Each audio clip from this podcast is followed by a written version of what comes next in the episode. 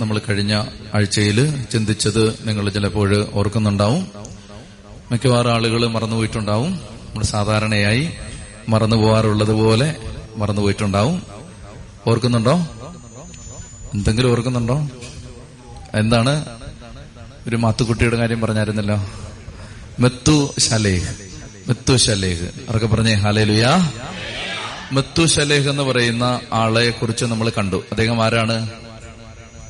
അദ്ദേഹം ആരായിരുന്നു? അദ്ദേഹം? അദ്ദേഹം ഏതോ ഒരാളായിരുന്നു. ആരായിരുന്നു അദ്ദേഹം? ഹെനോക്കിന്റെ മകനായിരുന്നു മെത്തുശലേഖ് മെത്തുശലേഖ് എന്ന വാക്കിന്റെ അർത്ഥം എന്തായിരുന്നു? മെത്തുശലേഖ് എന്ന വാക്കിന്റെ അർത്ഥം? ചുമ്മാ അതല്ല അഞ്ചാം ക്ലാസ്സിൽ തോറ്റുപോയത്. എന്താണ് മെത്തുശലേഖന്റെ അർത്ഥം?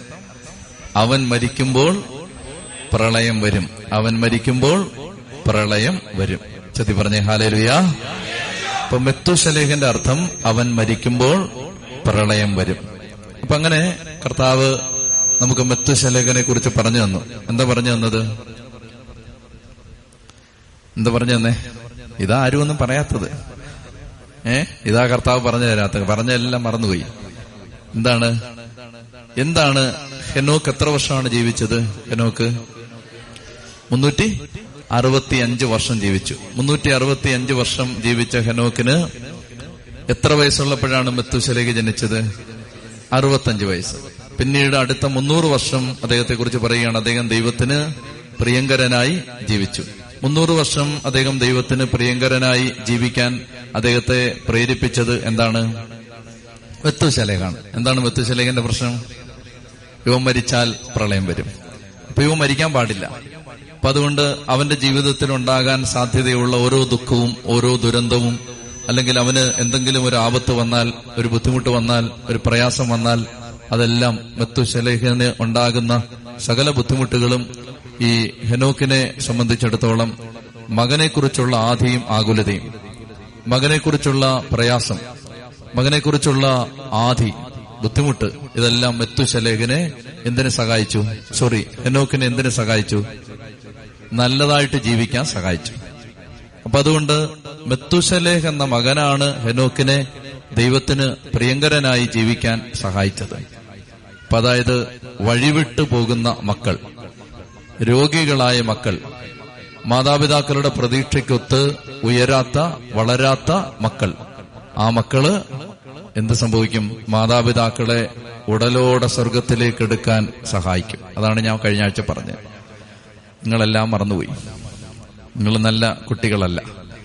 അവർക്ക് പറഞ്ഞേ ഹാലേ ലുയാ ചതി പറഞ്ഞേ ഹാലേ ലുയാ ഹാലേ ലുയാ ഹാലേ ലുയാ പ്രിയപ്പെട്ട സഹോദരങ്ങളെ അതുകൊണ്ട് ബത്തുശലേഖ് എന്ന മകനാണ് ഹെനോക്കിനെ ദൈവത്തിന് പ്രിയങ്കരനായി ജീവിക്കാൻ സഹായിച്ചത്.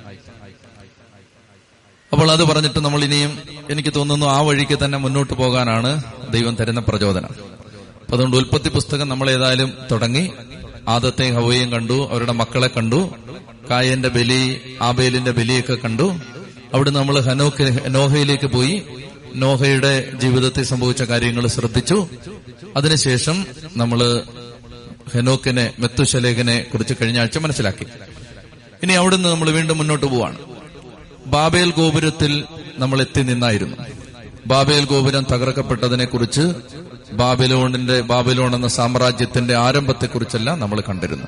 ചതി പറഞ്ഞേ ഹാലേലുയാ ഹാലേലുയാ ഹാലേലുയാ ഹാലേ ലുയാ ശ്രദ്ധയോടെ ഇരിക്കുക ശ്രദ്ധയോടെ ഇരിക്കുക അങ്ങോട്ടും ഇങ്ങോട്ടും നോക്കരുത് ആരെയും ശ്രദ്ധിക്കരുത്.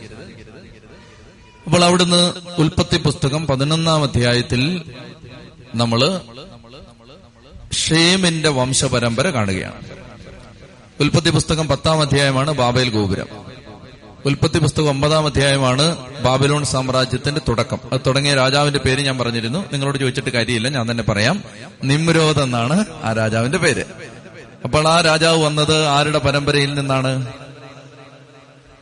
നോഹയ്ക്ക് മൂന്ന് മക്കളാണ്. ആ ശ്യാം ഗോപിനാഥ് മുതുകാട് ഏ? അന്നല്ല ഷേം ഹാം യാഫത്ത്. മൂന്ന് പേരാണ് നോഹയുടെ മക്കൾ ആരൊക്കെയാണ്? ഷേം ഹാം യാഫത്ത്. അപ്പൊ അതിൽ നോഹയുടെ നഗ്നത ആഘോഷിച്ച ആളാരാണ്? ഹാമാണ്. അപ്പൊ ഹാമിന്റെ പരമ്പരയിലാണ് നിമ്രോദ് എന്ന മകൻ ജനിക്കുന്നത്. ആ മകനാണ് ബാബിലോൺ സാമ്രാജ്യത്തിന് അടിത്തറയിടുന്നത്. ബാബേൽ ഗോപുരം പണിയാൻ നേതൃത്വം കൊടുക്കുന്നത്. അനുഗ്രഹിക്കപ്പെട്ട നോഹയുടെ രണ്ട് മക്കൾ. ആ രണ്ട് മക്കളിൽ ഒന്നാമത്തെ ആളാണ് ഷേം രണ്ടാമത്തെ ആളാണ് യാഫത്ത്. ഷേമിന്റെ വംശപരമ്പരയാണ് പതിനൊന്നാം അധ്യായം പറയുന്നത്. ശ്രദ്ധിച്ചിരുന്നാ മതി. ഷേമിന്റെ വംശപരമ്പര നോഹയുടെ അനുഗ്രഹിക്കപ്പെട്ട മകനായ ഷേമിന്റെ വംശപരമ്പരയിലാണ് നമുക്ക് സുപരിചിതനായ ഒരു കഥാപാത്രം ജനിക്കുന്നത്. അദ്ദേഹത്തിന്റെ പേരാണ് അബ്രാം. പിന്നെ നമ്മൾ അബ്രാമിൽ തുടങ്ങുകയാണ്. അബ്രഹാം എന്ന് ദൈവം പിന്നീട് പേരിട്ട് വിളിച്ച ദൈവം പിന്നീട് പേര് മാറ്റിയ അബ്രാമിൽ എത്തി നിൽക്കുകയാണ് പതിനൊന്നാം അധ്യായം ഇവിടെ വളരെ മർമ്മപ്രധാനമായ ചില ദൈവിക വെളിപ്പെടുത്തലുകൾ കർത്താവ് ഉൽപ്പത്തി പുസ്തകത്തിലെ ഈ അധ്യായങ്ങളിൽ തരുന്നുണ്ട്. നന്നായിട്ട് നിങ്ങൾ ശ്രദ്ധിച്ചിരിക്കണം. നമ്മൾ ഈ കൂട്ടത്തിൽ ഇങ്ങനെ ബൈബിൾ പഠിച്ച് പഠിച്ച് പഠിച്ച് പോവാണ്. അപ്പൊ അതുകൊണ്ട് വളരെ ശ്രദ്ധിച്ചിരിക്കണം. പതിനൊന്നാം അധ്യായത്തെ നമ്മൾ കാണുന്ന ഇങ്ങനെയാണ്. ഇരുപത്തി എട്ടാമത്തെ വാക്യത്തിലേക്ക് എത്തുമ്പോ യോഹന്ന സോറി ഉൽപ്പത്തി പുസ്തകം പതിനൊന്നാമത്തെ അധ്യായത്തിൽ ഷേമിന്റെ വംശപരമ്പരയിൽപ്പെട്ട തേരഹ് എന്ന് പേരുള്ള ഒരു കുടുംബനാഥനെ കുറിച്ച് പറയുകയാണ്. എന്താണ് അദ്ദേഹത്തിന്റെ പേര്? തേരഹ്. അപ്പോ തേരഹ് എന്ന കുടുംബനാഥന്റെ മകനാണ് അബ്രാം അല്ലെങ്കിൽ അബ്രഹാം.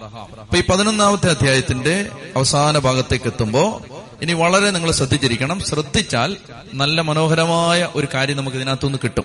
ശ്രദ്ധിച്ചിരിക്കണം. നന്നായിട്ട് ഒരു ഡബിൾ അറ്റൻഷനാണ് ഇതിന് നിങ്ങൾ ശ്രദ്ധ കൊടുക്കേണ്ടത് അതിന് തരേണ്ടത്. വളരെ ശ്രദ്ധിച്ചിരിക്കുക. ഇവിടെ പതിനൊന്നാം അധ്യായത്തിന്റെ അവസാന ഭാഗത്തേക്ക് എത്തുമ്പോൾ മുപ്പത്തിയൊന്നാമത്തെ വാക്യം എങ്ങനെയാണ്? തേരഹ് കൽദായരുടെ ഊറിൽ നിന്ന്. ഊർ എന്ന് പറഞ്ഞ ഒരു പട്ടണമാണ്. കൽദായര് കൽദായരുടെ അല്ലെങ്കിൽ ബാബിലോണിലെ ഊറിൽ നിന്ന് കാനാൻ ദേശത്തേക്ക് യാത്ര പുറപ്പെട്ടു. മകൻ അബ്രാമിനെയും പേരക്കിടാവും ഹാരാന്റെ മകനുമായ ലോത്തിനെയും അബ്രാമിനെയും സഹോദരീപുത്രനായ ലോത്തിനെയും അബ്രാമിന്റെ ഭാര്യയും മരുമകളുമായ സാറായെയും അവൻ കൂടെ കൊണ്ടുപോയി അവർ ഹാരാനിലെത്തി അവിടെ വാസമുറപ്പിച്ചു. നമുക്ക് ദൈവം അബ്രഹാമിനെ വിളിച്ചതായി അറിയാവുന്നത് അല്ലെങ്കിൽ നമ്മൾ സാധാരണയായി ദൈവം അബ്രഹാമിനെ വിളിച്ചതിനെ കുറിച്ച് പറയുന്നത് ദൈവം അബ്രഹാമിനെ ഊറിൽ അദ്ദേഹം ബാബിലോൺകാരുടെ ഊർ എന്ന് പറയുന്ന പട്ടണത്തിലായിരിക്കുമ്പോൾ അബ്രഹാമിനെ വിളിച്ചു എന്നാണ് നമ്മൾ സാധാരണ മനസ്സിലാക്കിയിരിക്കുന്നത്. എന്നാൽ വളരെ സൂക്ഷിച്ച് വായിക്കുമ്പോഴാണ് നമുക്കൊരു കാര്യം പിടികിട്ടുന്നത്. ദൈവം അബ്രഹാമിനെ ശരിക്കും രണ്ട് തവണ വിളിച്ചു. ഒന്നാമത്തെ വിളിയെക്കുറിച്ചാണ് ഇവിടെ നമ്മൾ വായിക്കുന്നത്. ആ വിളി ഇങ്ങനെയാണ്. തേരഹും അബ്രഹാമും ലോത്തും സാറായും എല്ലാമായിട്ട് ഇങ്ങനെ താമസിക്കുകയാണ്. താമസിക്കുന്ന പട്ടണത്തിന്റെ പേര് ഊർ. പട്ടണത്തിന്റെ പേര് ഓർക്കണം. എന്താണ്? ഊർ. ഊർ എന്ന് പറയുന്ന പട്ടണത്തിൽ അവരിങ്ങനെ താമസിച്ചുകൊണ്ടിരിക്കുമ്പോഴാണ് ദൈവം അബ്രഹാമിനെ ആദ്യമായി വിളിക്കുന്നത്. അപ്പൊ അങ്ങനെ ആദ്യമായി വിളിക്കുമ്പോ ഇവിടെ നമ്മൾ വായിക്കുകയാണ്. പതിനൊന്നാം അധ്യായത്തിന്റെ മുപ്പത്തിയൊന്നാമത്തെ വാക്യത്തിൽ വായിക്കുകയാണ്. ദൈവം അബ്രഹാമിനെ വിളിക്കുന്ന സമയത്ത് തേരഹാണ് ഈ യാത്രയുടെ ലീഡർ. തേരഹ് അബ്രഹാമിനെയും ലോത്തിനെയും സാറായും കൂട്ടി യാത്ര പുറപ്പെട്ടു എന്നാണ് അവിടെ പറഞ്ഞിരിക്കുന്നത്. അപ്പൊ ഈ ടീം ലീഡർ തേരഹാണ്. അബ്രഹാം അല്ല അപ്പൊ ദൈവം വിളിച്ചത് യഥാർത്ഥത്തിൽ അബ്രഹാമിനെയാണ്. അബ്രഹാമിനെയാണ് ദൈവം വിളിച്ചതെന്ന് നമ്മൾ മനസ്സിലാക്കുന്നത്. നിങ്ങൾ വളരെ ശ്രദ്ധിച്ചിരിക്കണം. ഞാൻ ആകെ കുഴഞ്ഞു മറിഞ്ഞു കിടക്കുന്ന ഒരു സാധനം നിങ്ങളെന്ന് മനസ്സിലാക്കിക്കാൻ പോവാണ്. നിങ്ങൾ വളരെ ശ്രദ്ധിച്ചിരിക്കണം. അതായത് യഥാർത്ഥത്തിൽ ദൈവം അബ്രഹാമിനെയാണ് വിളിച്ചത്. പക്ഷെ ഇവിടെ നമ്മൾ പതിനൊന്നാം അധ്യായം മുപ്പത്തൊന്നാം വാക്യം വായിക്കുമ്പോൾ ഈ യാത്രയുടെ ലീഡർ തേരഹാണ്. നമുക്ക് കുറച്ച് വ്യക്തത കിട്ടാൻ വേണ്ടി അപ്പസ്തോല പ്രവർത്തനം ഏഴാം അധ്യായത്തിൽ രണ്ടാമത്തെ വാക്യത്തിൽ അപ്പസ്തോല പ്രവർത്തനത്തിൽ ഏഴാമത്തെ അധ്യായത്തിൽ രണ്ടാമത്തെ വാക്യത്തിൽ സ്തേവാനോസ് യഹൂദന്മാരോട് പ്രസംഗിക്കുന്ന സമയത്ത് അദ്ദേഹം പറയുന്ന ഒരു വാക്യം നിങ്ങൾ ശ്രദ്ധിച്ചു കേട്ടോളുക. എബ്രാഹിം സോറി എപ്പസ്തോല പ്രവർത്തനം ഏഴാം അധ്യായം രണ്ടാമത്തെ വാക്യം. സഹോദരന്മാരെ നമ്മുടെ പിതാവായ അബ്രാഹം ഹാരാനിൽ താമസിക്കുന്നതിന് മുമ്പ് മെസപ്പൊട്ടോമിയയിൽ ഊർ ഊർ എന്ന് പറയുന്ന പട്ടണത്തിലായിരിക്കുമ്പോൾ മഹത്വത്തിന്റെ ദൈവം അവന് പ്രത്യക്ഷനായി അവനോട് പറഞ്ഞു നിന്റെ നാട്ടിൽ നിന്നും ബന്ധുക്കളിൽ നിന്നും നീ പുറപ്പെട്ട് ഞാൻ കാണിച്ചു തരുന്ന ദേശത്തേക്ക് പോവുക. അവൻ കൽതായ ദേശത്തു നിന്നും പുറപ്പെട്ട് ഹാരാനിൽ വന്ന് താമസമാക്കി പിതാവിന്റെ മരണത്തിന് ശേഷം അവനെ നിങ്ങൾ ഇപ്പോൾ വസിക്കുന്ന ഈ നാട്ടിലേക്ക് കൊണ്ടുവന്നു. അതായത് സ്തേഫാനോസ് പറയുകയാണ് ദൈവം അബ്രാമിനെ വിളിച്ചിട്ട് ഒന്നാമത് വിളിക്കുകയാണ്. ദൈവം അബ്രാമിനെ വിളിച്ചിട്ട് പറയുകയാണ് നീ ബന്ധുക്കളിൽ നിന്നും കുടുംബക്കാരിൽ നിന്നും വേർപിരിഞ്ഞ് നീ കാനാനിലേക്ക് വരണം. അപ്പോൾ നമ്മൾ നേരത്തെ വായിച്ചു പതിനൊന്നാം അധ്യായം മുപ്പത്തൊന്നാം വാക്യത്തിൽ അബ്രാം അല്ല യാത്ര തിരിക്കുന്നത് തേരകാണ്. എന്താ എനിക്ക് ഇടയ്ക്ക് സംഭവിച്ചെന്നറിയാം ഒരു ചെറിയ കുഴപ്പമുണ്ടായി. അതായത് ദൈവം വിളിച്ചു കഴിഞ്ഞപ്പോ അബ്രാം നേരെ ചെന്ന് അപ്പനോട് പറഞ്ഞു അപ്പാ ദൈവം ഇതാ എന്നെ വിളിച്ചിരിക്കുകയാണ്. അപ്പൊ അബ്രാം ചോദിച്ചു എന്തിനു വിളിച്ചു? ദൈവം ആ തേരഹനോട് അബ്രാം പറയുകയാണ് ദൈവം എന്നോട് പറഞ്ഞു നീ ഇവിടുന്ന് പുറപ്പെട്ട് കാനാൻ ദേശത്തേക്ക് പൊക്കോളുക. അവൾ അപ്പം കുറെ സമയം ആലോചിച്ചിട്ട് പറഞ്ഞു ആ എന്നാ പിന്നെ ഒരു കാര്യം ചെയ്യാം. എല്ലാം അറേഞ്ച് ചെയ്യാം. ഞാൻ ഞാനത് ക്രമീകരിക്കാന്ന് പറഞ്ഞു. ഞാൻ അത് ക്രമീകരിച്ചെന്നോളാം അങ്ങനെ തേരക് ദൈവം തേരഹനെ വിളിച്ചിട്ടില്ല. പക്ഷേ ദൈവം വിളിക്കാത്ത തേരക് ഇതിന്റെ ചാർജ് അങ്ങ് ഏറ്റെടുത്തു. എന്നിട്ട് യാത്ര തുടങ്ങി. പ്രിയപ്പെട്ട സഹോദരങ്ങളെ ദൈവം എന്ത് ചെയ്യുന്നറിയാമോ? അടുത്ത അഞ്ച് വർഷത്തേക്ക് ദൈവം പിന്നീട് അബ്രഹാമിനോട് ഒരക്ഷരം പോലും സംസാരിക്കുന്നില്ല. ദൈവം വിളിച്ചത് അബ്രഹാമിനെയാണ്. പക്ഷേ അബ്രഹാം അതിന്റെ ഉത്തരവാദിത്വം ഏറ്റെടുത്ത് അപ്പനെയും ലോത്തിനെയും വിട്ട് ഭാര്യയും കൂട്ടി ഇറങ്ങുന്നതിന് പകരം അബ്രഹാം എന്ത് ചെയ്യുന്നറിയാമോ? ഏറ്റവും കൺവീനിയന്റ് ആയ ഒരു സാഹചര്യം. നമ്മൾ പറഞ്ഞാൽ ഏറ്റവും ഏറ്റവും അനുകൂലമായ ഒരു സാഹചര്യം നോക്കി അപ്പനെയും കൂട്ടി ലോത്തിനെയും കൂട്ടി ലോത്തിന്റെ വീട്ടുകാരെയും കൂട്ടി എല്ലാരെയും കൂട്ടി അബ്രഹാം ഒരു പിക്നിക്ക് പോലെ ഇറങ്ങി. പ്രിയപ്പെട്ട സഹോദരങ്ങളെ ദൈവത്തിന് ഇവരെ ആരെയും വേണ്ട. ഈ യാത്രയ്ക്ക് അബ്രാമും സാറായും മാത്രം മതി. അതുകൊണ്ട് ദൈവം എന്ത് ചെയ്യുന്നറിയാമോ അപ്പൻ മരിക്കുന്നത് വരെ ദൈവം വെയിറ്റ് ചെയ്തു. ഇവർ ഹാരാനിലെത്തി താമസിച്ച് അഞ്ച് വർഷം കഴിയുമ്പോൾ അബ്രഹാമിന് ഏതാണ്ട് എഴുപത് വയസ്സുള്ളപ്പോഴാണ് ഈ യാത്ര ആരംഭിക്കുന്നത്. എഴുപത്തി അഞ്ച് വയസ്സായപ്പോ അഞ്ചു വർഷം കഴിയുമ്പോൾ തേരഹ് മരിച്ചു കഴിഞ്ഞപ്പോൾ പന്ത്രണ്ടാധ്യായം ഒന്നാം വാക്യം ദൈവം വീണ്ടും പ്രത്യക്ഷപ്പെട്ടിട്ട് പറഞ്ഞു നിന്റെ ബന്ധുക്കളെയും വീടിനെയും പട്ടണത്തെയും നിന്റെ സകല കാര്യങ്ങളെ ഉപേക്ഷിച്ചിട്ട് ഞാൻ കാണിച്ചു തരുന്ന ദേശത്തേക്ക് പോകാം. പ്രിയപ്പെട്ട സഹോദരങ്ങളെ ഞാൻ പറഞ്ഞു വരുന്ന ഇതാണ്. അതായത് ദൈവം ആഗ്രഹിക്കാത്ത ഒരു തീരുമാനം. നമ്മുടെ യാത്രകളിൽ ഉണ്ടായാൽ പിന്നീട് ദൈവം കുറെ കാലത്തേക്ക് നമ്മുടെ ജീവിതത്തിൽ സൈലന്റ് ആയിരിക്കും. ഇത് തൊട്ടടുത്ത് നിങ്ങൾ വളരെ ശ്രദ്ധിച്ചിരുന്നോളുക. ദൈവം പറഞ്ഞത് ആരെയൊക്കെ ഉപേക്ഷിക്കാനാണ്?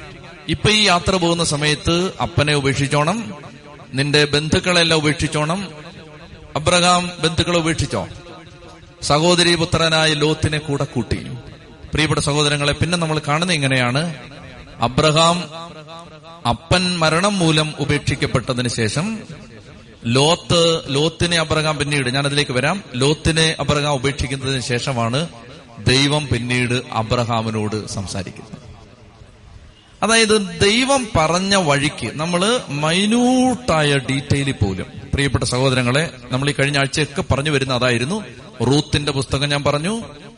അതുപോലെ തന്നെ വീണ്ടും നമ്മൾ ദൈവം ആഗ്രഹിക്കാത്ത വഴികളിലൂടെ കടന്നുപോയ സാഹചര്യങ്ങൾ പറയുമ്പോൾ നമ്മൾ അങ്ങനെയുള്ള സോറി റൂത്തിന്റെ കാര്യം പറഞ്ഞപ്പോൾ ദൈവം ആഗ്രഹിക്കാത്ത വഴികളിലൂടെ കടന്നു പോകുമ്പോൾ ഉണ്ടാകാൻ സാധ്യതയുള്ള ദുരിതങ്ങളെ കുറിച്ച് പറഞ്ഞിരുന്നു. അതിന്റെ ഒരു അതിന് അടിവര ഇട്ടുകൊണ്ട് ഇവിടെ ദൈവം പറയുകയാണ് അതായത് നമ്മളെ ദൈവം നമ്മുടെ ജീവിതത്തെ നമ്മുടെ കുടുംബത്തെ നമ്മുടെ കുടുംബ സാഹചര്യങ്ങളെ എല്ലാം ദൈവം അനുഗ്രഹിക്കണമെങ്കിൽ കർത്താവ് പറയുന്ന കാര്യങ്ങളെ നമ്മൾ അതിന്റെ പൂർണ അർത്ഥത്തിൽ അനുസരിക്കാൻ തയ്യാറാവണം. ചതി പറഞ്ഞേ ഹാലേലുയാ. അല്ലെങ്കിൽ എന്ത് സംഭവിക്കുമെന്ന് വെച്ചാൽ ദൈവം പിന്നീട് നമ്മുടെ ജീവിതത്തിൽ നമ്മൾ അത് അനുസരിക്കുന്നത് വരെയും കർത്താവിന് കാത്തു നിൽക്കേണ്ടി വരും. യോനായോട് ദൈവം പറയുന്നത് നിനുവയിലേക്ക് പോകാനാണ് യോന നേരെ കപ്പൽ കയറുന്നത് താർസിസിലേക്കാണ്. പിന്നീട് ആ കപ്പൽ തകർന്ന് യോന മീനിന്റെ വായ്ക്കകത്തായി നിനുവ നഗരത്തിലേക്ക് എത്തി അതിന്റെ തീരത്ത് ഈ മത്സ്യം യോനായെ ഛർദ്ദിച്ചിടുന്നത് വരെ പിന്നീട് ദൈവത്തിന് കാത്തു നിൽക്കേണ്ടി വരികയാണ്. നമ്മുടെ ജീവിതത്തിൽ ദൈവം നമ്മളെ എത്തിക്കുന്ന സ്ഥലത്തേക്ക് നമ്മൾ എത്താതെ പോകുന്നതിന് അല്ലെങ്കിൽ എത്താൻ കാലതാമസം നേരിടുന്നതിന്റെ കാരണം ഇതാണ്. നമ്മൾ പൂർണമായിട്ടും ദൈവത്തെ ശ്രദ്ധിച്ച് ദൈവം പറയുന്ന കാര്യങ്ങൾ അനുസരിക്കണം. ഇപ്പൊ ഉദാഹരണത്തിന് പ്രായോഗികമായി അനേക കാര്യങ്ങൾ നമ്മുടെ ജീവിതത്തിൽ നമ്മൾ തീരുമാനം എടുക്കും പ്രത്യേകിച്ച് നിങ്ങൾ കുഞ്ഞുങ്ങളെ സംബന്ധിച്ച് തീരുമാനം എടുക്കും മക്കളെ എവിടെ വിട്ട് പഠിപ്പിക്കണം മക്കൾക്ക് എന്ത് കോഴ്സ് തിരഞ്ഞെടുക്കണം അല്ലെങ്കിൽ ആരുമായിട്ട് കല്യാണം നടത്തണം ഇവിടെ എല്ലാം പ്രിയപ്പെട്ട സഹോദരങ്ങളെ നമ്മൾ ദൈവം എന്ത് പറയുന്നു എന്ന് ശ്രദ്ധിക്കണം. അപ്പൊ അങ്ങനെ പറയുമ്പോൾ സാധാരണയായിട്ട് സ്വാഭാവികമായിട്ടും മനുഷ്യൻ എന്താ ചോദിക്കാൻ സാധ്യതകളെന്നറിയാമോ ദൈവം പറയുന്നത് ഞങ്ങൾ എങ്ങനെ കേൾക്കും? ഞാൻ പെട്ടെന്ന് തന്നെ മറുപടി പറഞ്ഞുതരാം. ദൈവം പറയുന്നത് എങ്ങനെ കേൾക്കും ചോദിച്ചാൽ ദൈവത്തോട് ആലോചന ചോദിക്കുന്നവരോടെല്ലാം ദൈവം സംസാരിച്ചിരിക്കും. അതിനൊരു സംശയമില്ല. ദൈവത്തോട് ചോദിക്കുന്നവരോടെല്ലാം ദൈവം സംസാരിച്ചിരിക്കും. ഉദാഹരണത്തിന് നമ്മൾ ഇപ്പൊ എന്റെ അടുത്ത് പല ആളുകളും ചോദിക്കാച്ചാ ഞങ്ങൾ ഈ കല്യാണം ഈ കല്യാണത്തിന് ഞങ്ങൾ നടത്തട്ടെ മക്കളെ ഈ ഈ ആളെയും കൊണ്ട് കല്യാണം കഴിപ്പിക്കട്ടെ? എന്ന് ചോദിക്കുമ്പോൾ ഞാൻ പറയുന്ന ഇതാണ് എനിക്കറിയാൻ പാടില്ല. അപ്പൊ അവർ ചോദിക്കും പിന്നെ എന്താ അച്ഛന്റെ ജോലി എന്താ? അച്ഛന്റെ ബിസിനസ് എന്താണ് എന്ന് ചോദിക്കുമ്പോൾ എനിക്ക് പറയാനുള്ള മറുപടി ഇതാണ്. നിങ്ങൾ ഒരു രണ്ട് മണിക്കൂർ ദിവ്യകാരുണ്യം എഴുന്നള്ളിച്ച് വെച്ചിട്ടുള്ള ഏതെങ്കിലും ആരാധന ചാപ്പലിൽ പോയി അവിടെ ഇരുന്നിട്ട് എന്നോടിപ്പോ നിങ്ങൾ ചോദിച്ചില്ലേ അച്ചോ ഞങ്ങൾ ഈ മോളെ ഇവിടെ കെട്ടിക്കട്ടെ? എന്ന് പറഞ്ഞ പോലെ ഈശോ ഞങ്ങൾ മോളെ ഇവിടെ കെട്ടിക്കട്ടെ? എന്ന് ചോദിച്ചിട്ട് രണ്ടു മണിക്കൂർ വെറുതെ അവിടെ ഇരിക്കണം ചോദിച്ചിട്ട് അവിടെ ഇരിക്കണം രണ്ടു മണിക്കൂർ കഴിഞ്ഞ് നിങ്ങൾ പുറത്തിറങ്ങുമ്പോ നിങ്ങളുടെ ഹൃദയത്തിൽ അവൻ പറഞ്ഞിരിക്കും കെട്ടിക്കണോ? കെട്ടിക്കണ്ടയോ? പ്രിയപ്പെട്ട സഹോദരങ്ങളെ നമ്മുടെ പ്രശ്നം എന്താന്ന് വെച്ചാൽ നമ്മൾ ചോദിച്ചിട്ടില്ല. ഇത്രയേ ഉള്ളൂ നമ്മുടെ പ്രശ്നം. ദൈവം മറുപടി തരാത്തതല്ല നമ്മുടെ പ്രശ്നം ഇത്രയേ ഉള്ളൂ നമ്മൾ ചോദിച്ചിട്ടില്ല. അതായത് ഞാൻ ഇനി ഇങ്ങോട്ട് വരുമ്പോൾ ഇത് കുറച്ചുകൂടെ വ്യക്തമാകാൻ പോവാണ്. അബ്രഹാം തേരഹനെ ഉപേക്ഷിക്കുന്നത് വരെ ഹാരാനിൽ താമസിക്കേണ്ടി വരുന്നു. പിന്നീട് പന്ത്രണ്ടാമത്തെ അധ്യായത്തിൽ ദൈവം വന്നിട്ട് വീണ്ടും അബ്രഹാത്തോട് പറയുകയാണ് നീ ഇവിടുന്ന് ബന്ധുക്കളെല്ലാം ഉപേക്ഷിച്ച് പോവുക. അപ്പൊ അബ്രഹാമിനെ ലോത്തിനെ കൈവിടാൻ മടി. ലോത്തുമായിട്ട് അബ്രഹാം മുന്നോട്ട് പോവുകയാണ്. പ്രിയപ്പെട്ട സഹോദരങ്ങളെ നമ്മൾ ഈ കുറച്ച് ഈ ദൂരം മുന്നോട്ട് പോയി കഴിയുമ്പോൾ നിങ്ങൾക്ക് മനസ്സിലാവും യഥാർത്ഥത്തിൽ അബ്രഹാമിന് പറ്റിയ പല അബദ്ധങ്ങളും നമ്മുടെ ജീവിതത്തിൽ സംഭവിക്കുന്നുണ്ട്. അതുകൊണ്ട് നമ്മുടെ ജീവിതത്തിൽ ദൂരവ്യാപകമായ പ്രത്യാഘാതങ്ങൾ ഉണ്ടാവുന്നുണ്ട്. ഞാൻ രണ്ടു മൂന്ന് കാര്യങ്ങൾ പറയാം പെട്ടെന്ന് ശ്രദ്ധിച്ചിരുന്നു. ഒന്ന് ഈ യാത്ര മുന്നോട്ട് പോയി. ഹാരാനിൽ വെച്ച് ഒന്നുകൂടെ ഒന്നുകൂടെ കേട്ടെ? ഊറിൽ നിന്ന് യാത്ര പുറപ്പെട്ടു. എത്ര തവണ ദൈവം വിളിച്ചു? രണ്ട് തവണ വിളിച്ചു. ഒന്നാമത്തെ വിളി ഇതാണ്. അബ്രാമിനോട് പറഞ്ഞു നീ നിന്റെ ജന്മനാട്ടിൽ നിന്ന് കാനാനിലേക്ക് പൊക്കൊള്ളുക അപ്പൊ അബ്രാം എന്ത് ചെയ്തു? അപ്പനെയും ബന്ധുക്കളെല്ലാം ഉപേക്ഷിക്കാൻ മടിയുള്ളതുകൊണ്ട് അവരെ എല്ലാം കൂട്ടി അപ്പന് നേതൃത്വ ലീഡർഷിപ്പും കൊടുത്ത് അങ്ങനെ യാത്ര തിരിച്ചു. അപ്പം മരിക്കുന്നവരെ ദൈവം വെയിറ്റ് ചെയ്തു. അപ്പൊ അപ്പം മരിച്ചു കഴിഞ്ഞപ്പോ വീണ്ടും അബ്രഹാമിന്റെ ഗോൾ പോസ്റ്റിലേക്ക് ബോളെത്തി കഴിഞ്ഞപ്പോഴേക്കും അബ്രഹാമിന്റെ കയ്യിലേക്ക് പന്തെത്തി കഴിഞ്ഞപ്പോഴേക്കും ദൈവം വീണ്ടും അബ്രഹാമിനോട് പറഞ്ഞു എഴുന്നേറ്റ്. കാനാൻ ദേശത്തേക്ക് ബന്ധുക്കളെയും സുഹൃത്തുക്കളെല്ലാം ഉപേക്ഷിച്ചിട്ട് കാനാൻ ദേശത്തേക്ക് പൊക്കൊള്ളുക എന്ന് പറഞ്ഞു ശ്രദ്ധിച്ചിരിക്കുക. അങ്ങനെ പറഞ്ഞപ്പോ അബ്രഹാം ലോത്തിനെ ഉപേക്ഷിക്കാൻ മടിയാണ്. ലോത്തിനെ ഉപേക്ഷിക്കാൻ മടിയായതുകൊണ്ട് ലോത്തിനെയും കൂടെ കൂട്ടി വീണ്ടും പോയി. ശ്രദ്ധിച്ചേ? ഇവരിങ്ങനെ കുറെ ദൂരം മുന്നോട്ട് ചെന്ന് കാനാൻ ദേശത്തെത്തുകയാണ്. കാനാൻ ദേശത്തെത്തി കഴിയുമ്പോ അവിടെ കാനാന്യര് താമസിക്കുന്നു. അവിടെ അങ്ങോട്ട് അബ്രഹാമിന് അങ്ങോട്ട് ഇഷ്ടപ്പെടുന്നില്ല. അബ്രഹാമിന് തോന്നുകയാണ് ഇവിടെ ചിലപ്പോ പട്ടിണിയായിരിക്കും. നെഗബ് എന്ന് പറയുന്ന സ്ഥലത്ത് എത്തിക്കഴിഞ്ഞപ്പോ അബ്രഹാം പറയാണ് ഇവിടെ ക്ഷാമമാണ്. അപ്പൊ പിന്നെന്തെന്നറിയാമോ ശ്രദ്ധിച്ചോ? ദൈവത്തോട് ആലോചന ചോദിക്കാതെ അബ്രഹാം അവിടുന്ന് ഈജിപ്തിലേക്ക് പോയി. ഈജിപ്തിലേക്ക് പോകാൻ ദൈവം പറഞ്ഞിട്ടില്ല. ദൈവം പറഞ്ഞത് നീ കാനാനിലേക്ക് പോ. കാനാനിലേക്കുള്ള വഴിയിൽ കാനാൻ എത്തുന്നതിന് തൊട്ട് മുമ്പ് അവിടുന്ന് തിരിഞ്ഞ് വേറൊരു സ്ഥലത്തോട്ട് പോയി. ദൈവം പറഞ്ഞ അങ്ങോട്ട് പോകാൻ പറഞ്ഞില്ല.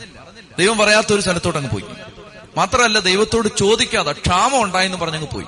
ഇപ്പൊ കഷ്ടപ്പാട് വന്നു അതുകൊണ്ട് ഇവിടെ താമസിക്കുന്നില്ല അതുകൊണ്ട് അങ്ങോട്ട് പോകാന്ന് പറഞ്ഞ് അങ്ങ് പോയി. പ്രിയപ്പെട്ടവരെ അവിടെ അബ്രഹാം നമ്മൾ ആ ഭാഗം പിന്നീട് വായിച്ചു നോക്കുമ്പോൾ പന്ത്രണ്ടാമത്തെ അധ്യായത്തിൽ നമ്മൾ വായിക്കുമ്പോൾ നമുക്ക് തോന്നും അബ്രഹാം അവിടെ ഈജിപ്തിൽ ചെന്നിട്ട് അടുത്ത ആഴ്ച തിരിച്ചു വന്നെന്ന്. പക്ഷേ ഞാൻ അതിന്റെ വർഷങ്ങളൊക്കെ പരിശോധിക്കുമ്പോഴാണ് അബ്രഹാം ഏതാനും വർഷങ്ങൾ പിന്നീട് ഈജിപ്തിൽ അങ്ങ് താമസിച്ചു. ഏതാനും വർഷങ്ങൾ ഈജിപ്തിൽ താമസിച്ചതിന്റെ ഫലമായിട്ട് പന്ത്രണ്ടാം അധ്യായത്തിൽ ഇങ്ങോട്ട് നോക്കിയേ വലിയ ഒരു ദുരന്തം ഉണ്ടായി. ഈജിപ്തിൽ താമസിച്ചു കഴിഞ്ഞപ്പോ അബ്രഹാമിന് തോന്നുകയാണ് ഭാര്യയ്ക്ക് അന്ന് അറുപത്തഞ്ച് വയസ്സ് പ്രായമുണ്ട്. അബ്രഹാമിന് എഴുപത്തഞ്ച് വയസ്സ് പ്രായമുണ്ട്. ഭാര്യയ്ക്ക് അറുപത്തഞ്ച് വയസ്സ് പ്രായമുണ്ട്. ഭാര്യ സുന്ദരിയാണ്. അതീവ സുന്ദരിയാണ്. അപ്പോൾ സുന്ദരിയായ ഭാര്യയെ കണ്ടു കഴിയുമ്പോ ഈജിപ്തുകാർ അബ്രഹാമിനെ കൊന്നു കളഞ്ഞിട്ട് സാറായെ കൈക്കലാക്കുമോ എന്ന് അബ്രഹാമിന് ഒരു പേടിയായി. അതുകൊണ്ട് ഈജിപ്തിലേക്ക് പോകുമ്പോ അബ്രഹാം സാറയോട് പറഞ്ഞു അവിടെ ചെല്ലുന്ന സമയത്ത് ആളുകൾ ആരെങ്കിലും ചോദിച്ചാൽ നീ എന്റെ പെങ്ങളാന്ന് പറഞ്ഞോണം. ഭാര്യയാന്ന് പറയരുത്. കാരണം പെങ്ങളാണെങ്കിൽ അവർ പറയും പെങ്ങളെ ഞാനും കെട്ടിക്കോളാം എന്ന് പറഞ്ഞ് കൊണ്ടുപോയിക്കോളൂ. ഭാര്യ എന്ന് പറഞ്ഞാൽ എന്നെ കൊന്നിട്ട് നിന്നെ കൊണ്ടുപോകും. പ്രിയപ്പെട്ട സഹോദരങ്ങളെ ദൈവം ആഗ്രഹിക്കാത്തൊരു വഴിക്ക് പോകുമ്പോ ഒന്നാമത്തെ സ്റ്റെപ്പ് കള്ളം പറയേണ്ടി വരുന്നു. ദൈവം ആഗ്രഹിക്കാത്തൊരു വഴിക്ക് പോകുമ്പോഴാണ് ഈ നുണ പറയേണ്ടി വരുന്നത്. നുണ പറയേണ്ടി വരുന്ന എപ്പോഴാണ്? കർത്താവ് പറയാത്ത വഴിക്ക് പോകുമ്പോഴാണ്. ദൈവം പറയാത്ത വഴിക്ക് പോകുമ്പോഴല്ലേ ഈ കള്ളം പറയേണ്ടി വരുന്നത് വീട്ടിൽ വന്ന് ഭാര്യയോട് കള്ളം പറയേണ്ടി വരുന്ന എപ്പോഴാ? എപ്പോഴാ അതായത് എടാ ഇത് ഒക്കാത്ത വഴിക്ക് പോകുമ്പോഴായി കള്ളം പറയേണ്ടി വരുന്നേ? ഭർത്താവിനോട് കള്ളം പറയേണ്ടി വരുന്ന എപ്പോഴാ ചേച്ചി? ഏ? എടാ ഇത് ഇത് ഇത് ഒരു ഒക്കാത്തൊരു വഴിക്ക് പോകുമ്പോഴല്ലേ കള്ളം പറയുന്നത് അങ്ങനല്ലയോ? നിങ്ങൾ ബംഗാളികളുടെ കൂട്ടി ഇരിക്കാതെ ഒന്നും അറിയാത്ത പോലെ ചെത്തി പറഞ്ഞേ ഹാലേ ലുയാ ഹാലേ ലുയാ ഞാനിത് ബംഗാളികളോട് പറഞ്ഞ അവന്മാർ ഇതിനേക്കാൾ നല്ലതായിട്ട് ഗ്രഹിച്ചേനെ. നിങ്ങൾ ഇങ്ങനെ ഇരുന്നങ്ങ് ഇരിക്കാതെ. ഉച്ചതി പറഞ്ഞേ ഹാലേ ലുയാ ശ്രദ്ധിച്ചു കേട്ടോണം പ്രിയപ്പെട്ടവരെ ഒന്നാമത് അബ്രഹാം. ഇത് നല്ല മനുഷ്യനാണേ. ദൈവം പറഞ്ഞ വഴിക്ക് എല്ലാം ഇട്ടിട്ട് ഇറങ്ങിയ ആളാണ്. പക്ഷെ കണ്ടോ?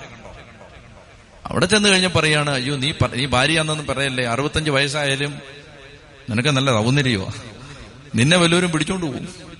അതുകൊണ്ട് പിടിച്ചോണ്ട് പോകുമ്പോ അവന്മാര് ഇനിയിപ്പോ നീ പുറകെ ഒന്ന് വരാൻ നിൽക്കണ്ടടാന്ന് പറഞ്ഞിട്ട് തലക്കിട്ട് റെഡിയും തന്ന് എന്നെ കൊന്നിട്ട് പിടിച്ചോണ്ട് പോകും. അതുകൊണ്ട് നീ ഒരു കാര്യം ചെയ്തു ആരേലും ചോദിക്കുവാണെങ്കിൽ എന്റെ ആങ്ങളെയാന്ന് പറഞ്ഞാൽ മതി. പ്രിയപ്പെട്ട സഹോദരങ്ങൾ അങ്ങനെ അവിടെ ചെന്ന് കഴിഞ്ഞപ്പോ ഈജിപ്തിൽ ചെന്ന് കഴിഞ്ഞപ്പോ നിങ്ങൾ ശ്രദ്ധിച്ചോണം ദൈവവചനത്തിന്റെ ആഴം നമ്മളെ അത്ഭുതപ്പെടുത്തും. ഈജിപ്തിൽ ഇങ്ങനെ അനുസരണക്കേട് കാണിച്ച് അബ്രഹാം പോയി താമസിച്ചതിന്റെ പരിഹാരമാണ് അബ്രഹാമിന്റെ മക്കൾ നാനൂറ്റി മുപ്പത്തിയേഴ് വർഷം ഈജിപ്തിൽ അടിമകളായി പിന്നീട് കഴിയുന്നു. ചങ്കുകൂട്ടി പോയതൊക്കെ വായിക്കുമ്പോൾ അതായത് ഈജിപ്തിലെ അടിമത്തത്തിൽ നാനൂറ്റി മുപ്പത്തിയേഴ് വർഷം അബ്രഹാമിന്റെ അനന്തരഗാമികൾ കഴിയേണ്ടി വരുന്നത് വല്യപ്പന്റെ ഒരു അനുസരണക്കേടാണ്. മക്കൾ മക്കളുടെ മക്കൾ അടിമത്തത്തിന്റെ ഈജിപ്തുകളിൽ കെട്ടിയിടപ്പെടുന്നത് മാതാപിതാക്കളുടെ അനുസരണക്കേടിന്റെ പരിഹാരമായിട്ടായിരിക്കും. ചിലപ്പോ ചെത്തി പറഞ്ഞേ ഹാലേ ലുയാ ഒന്നത് ഞാൻ മൂന്ന് പ്രശ്നങ്ങൾ പറയാം. ഒന്ന് ഒന്നാമത്തെ പ്രശ്നം ഇതാണ്. വരുംകാലങ്ങളിൽ ഉണ്ടായ ഒരു ദുരിതം.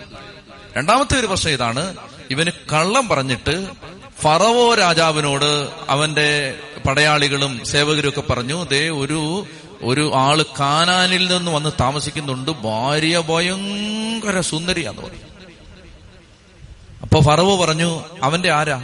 അപ്പൊ അപ്പൊ അവനെയും വിളിക്കാൻ പറഞ്ഞു. അവനെ അവളെയും വിളിക്കാൻ പറഞ്ഞു. രണ്ടുപേരെയും വിളിച്ചു. വിളിച്ചപ്പോ അബ്രഹാമിനോട് ചോദിച്ചു ഇത് ആരാ?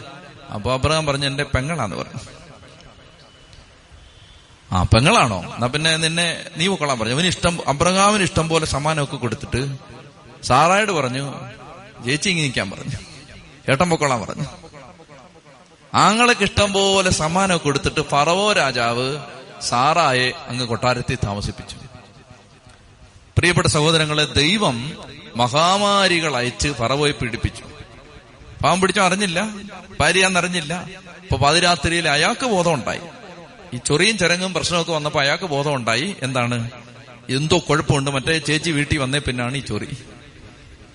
അപ്പൊ അതുകൊണ്ട് അദ്ദേഹത്തെ വിളിച്ചിട്ട് ചോദിച്ചു ശരിക്കും പറ നീ ആരാ? അപ്പൊ പറഞ്ഞു അത് അങ്ങേര് പേടിച്ചിട്ട് പറഞ്ഞതാ ഞാൻ അങ്ങേരുടെ കെട്ടിയോളാന്ന് പറഞ്ഞു. അപ്പൊ അവനെ വിളിച്ചിട്ട് പറവോ ചോദിക്കുകയാണ് നീ എന്തിനാ എന്നോട് കള്ളം പറഞ്ഞു? ഭാര്യയാണെന്ന് പറഞ്ഞാൽ ഞാൻ ഇവിടെ ഇങ്ങോട്ട് വിളിച്ചോണ്ട് നോക്കിയേ ഈ വിളിക്കപ്പെട്ടവനേക്കാൾ വിവേകമുണ്ട് വിജാതീയൻ. ഇന്നും അങ്ങനെ പലപ്പോഴും. വിളിക്കപ്പെട്ടവനേക്കാൾ വെളിവുണ്ട് ദൈവോധന അറിയാത്ത ആളുകൾക്ക്. ചതി പറഞ്ഞേ ഹാലേ ലുയാ അപ്പൊ അവൻ പറഞ്ഞു എന്തിനാണ് ഈ പൊല്ലാ പൊല്ല ഉണ്ടാക്കിയത് പെണ്ണുമ്പിള്ളയാന്ന് പറഞ്ഞാൽ ഞാൻ ഉപദ്രവം ചെയ്യുവോ എന്നെ കൊണ്ട് ഈ ഉദരം ഉണ്ടാക്കിയിട്ട് ഇപ്പം വീട്ടിൽ എല്ലാവർക്കും ചൊറിയാ പിള്ളേരെല്ലാം ചൊറിഞ്ഞോണ്ടിരിക്കുക അതുകൊണ്ട് മഹാമാരികൾ വരികയാണ്. അതുകൊണ്ട് ദയവേ ഇത് വിളിച്ചോണ്ട് പോക്കോളാം പറഞ്ഞു. നിങ്ങൾ ശ്രദ്ധിച്ചോണം പ്രിയപ്പെട്ട സഹോദരങ്ങളെ. അങ്ങനെ ഫറവോയുടെ കയ്യിൽ നിന്ന് ഇഷ്ടം പോലെ സമ്പത്ത് കിട്ടി. പിന്നെ വായിച്ചാൽ മതി വീട്ടിൽ ചെന്നിട്ട്. ആടുമാടുകളും സമ്പത്തും കന്നുകാലികളും സ്വർണവും വെള്ളിയും എല്ലാം കിട്ടി. എവിടെ പോയോണ്ടാ കിട്ടിയത്? എവിടെ പോയോണ്ടാ കിട്ടിയത്? ദൈവം പറയാത്തടുത്ത് പോയപ്പോഴാ കിട്ടിയത്. ദൈവം പറഞ്ഞെടുത്ത് പോയപ്പോഴല്ല ദൈവം പറയാത്തെടുത്ത് പോയപ്പോ ഇഷ്ടം പോലെ കാശ് കിട്ടി. പന്ത്രണ്ടാം അധ്യായത്തിൽ നമ്മൾ വായിക്കുകയാണ് കാശ് കൂടിയപ്പോ സഹോദരന്മാർക്ക് ഒത്തുവസിക്കാൻ പറ്റാതായി. ലോത്തും അബ്രഹാമും തമ്മിൽ അടിച്ചു പിരിഞ്ഞ് ലോത്ത് സോതോം കുമാറ പിന്നീട് തെരഞ്ഞെടുക്കുന്നതിന്റെ കാരണം ഈ സമ്പത്ത് വർദ്ധിച്ചതാണ്. ദാരിദ്ര്യത്തിന്റെയും കഷ്ടപ്പാടിന്റെയും കണ്ണുനീരിന്റെയും കാലത്ത് എല്ലാവരും തമ്മിൽ വലിയ സ്നേഹമാണ്. കുറച്ച് കാശുണ്ടായി കഴിയുമ്പോൾ അത് ഏത് വഴിക്ക് പോയി ഉണ്ടാക്കിയ കാശ്? ഈജിപ്തിൽ പോയി ഉണ്ടാക്കിയ കാശുമായിട്ട് വരുമ്പോ പിന്നെ സഹോദരന്മാർക്കും സഹോദരിമാർക്കും കണ്ടാലറിയാതാവും. ചൊത്തി പറഞ്ഞേ ഹാലേ ലുയാ ചൊത്തി പറഞ്ഞേ ഹാലേ ലുയാ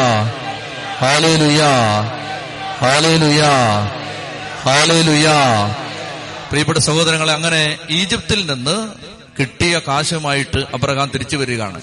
ഇനിയാണ് മൂന്നാമത്തെ ദുരന്തം. മൂന്ന് ദുരന്തമാണ് ഞാൻ പറഞ്ഞു. ഒന്ന് ഒന്നാമത്തെ ദുരന്തം എന്താ പറഞ്ഞേ?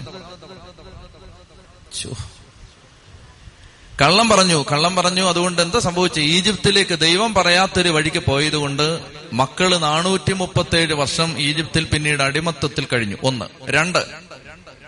ഫറവോ രാജാവ് വിളിച്ചോണ്ട് പോയി.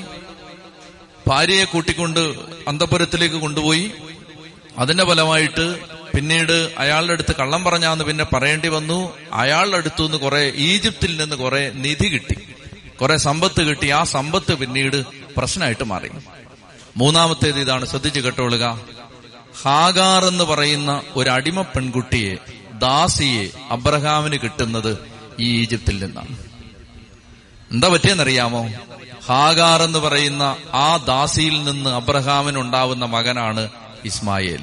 ദൈവജനത്തിന് ഇന്നും ഉപദ്രവം ചെയ്തുകൊണ്ടിരിക്കുന്ന ഒരു ജനത ഉണ്ടായത് ഈജിപ്തിൽ പോയതുകൊണ്ടാണ് ചതി പറഞ്ഞേ ഹാലേലുയാ. ശ്രദ്ധിച്ചു കേട്ടോണം പ്രിയപ്പെട്ട സഹോദരങ്ങളെ. അതായത് ഇന്നും ദൈവമക്കളെ ഉപദ്രവിക്കുന്ന ഒരു ജനതയുടെ ഉത്ഭവം ഒരു അനുസരണക്കേടിൽ നിന്നാണ് ഈജിപ്തിൽ പോയതുകൊണ്ടാണ് ഈ ഹാഗാറിനെ കിട്ടിയത്. ഹാഗാറിനെ കിട്ടിയത് കൊണ്ടാണ് പറയുന്നത് ഹാഗാറിൽ നിന്ന് മക്കൾക്ക് ജന്മം കൊടുക്കാൻ സാറ തെറ്റായ ഒരു ഉപദേശം കൊടുക്കുന്നത്. എന്ന് പറഞ്ഞാൽ നിങ്ങൾ ശ്രദ്ധിച്ചു കേട്ടോണം പ്രിയപ്പെട്ട മക്കളെ.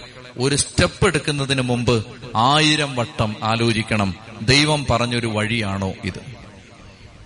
ഒരു സ്റ്റെപ്പ് എടുക്കുന്നതിന് മുമ്പ് ആയിരം തവണ ആലോചിച്ചില്ലെങ്കിൽ സംഭവിക്കാൻ പോകുന്ന ഇതാണ് നമ്മുടെ ജീവിതത്തിൽ ചിലപ്പോൾ നമ്മൾ ചിന്തിക്കുന്നതിനും വിചാരിക്കുന്നതിനും അപ്പുറത്തുള്ള ദൂരവ്യാപകമായ ദുരന്തങ്ങൾ ജീവിതത്തിൽ സംഭവിക്കുന്നതിന് ഇത് കാരണമാകും എഴുന്നേറ്റ് തന്നെ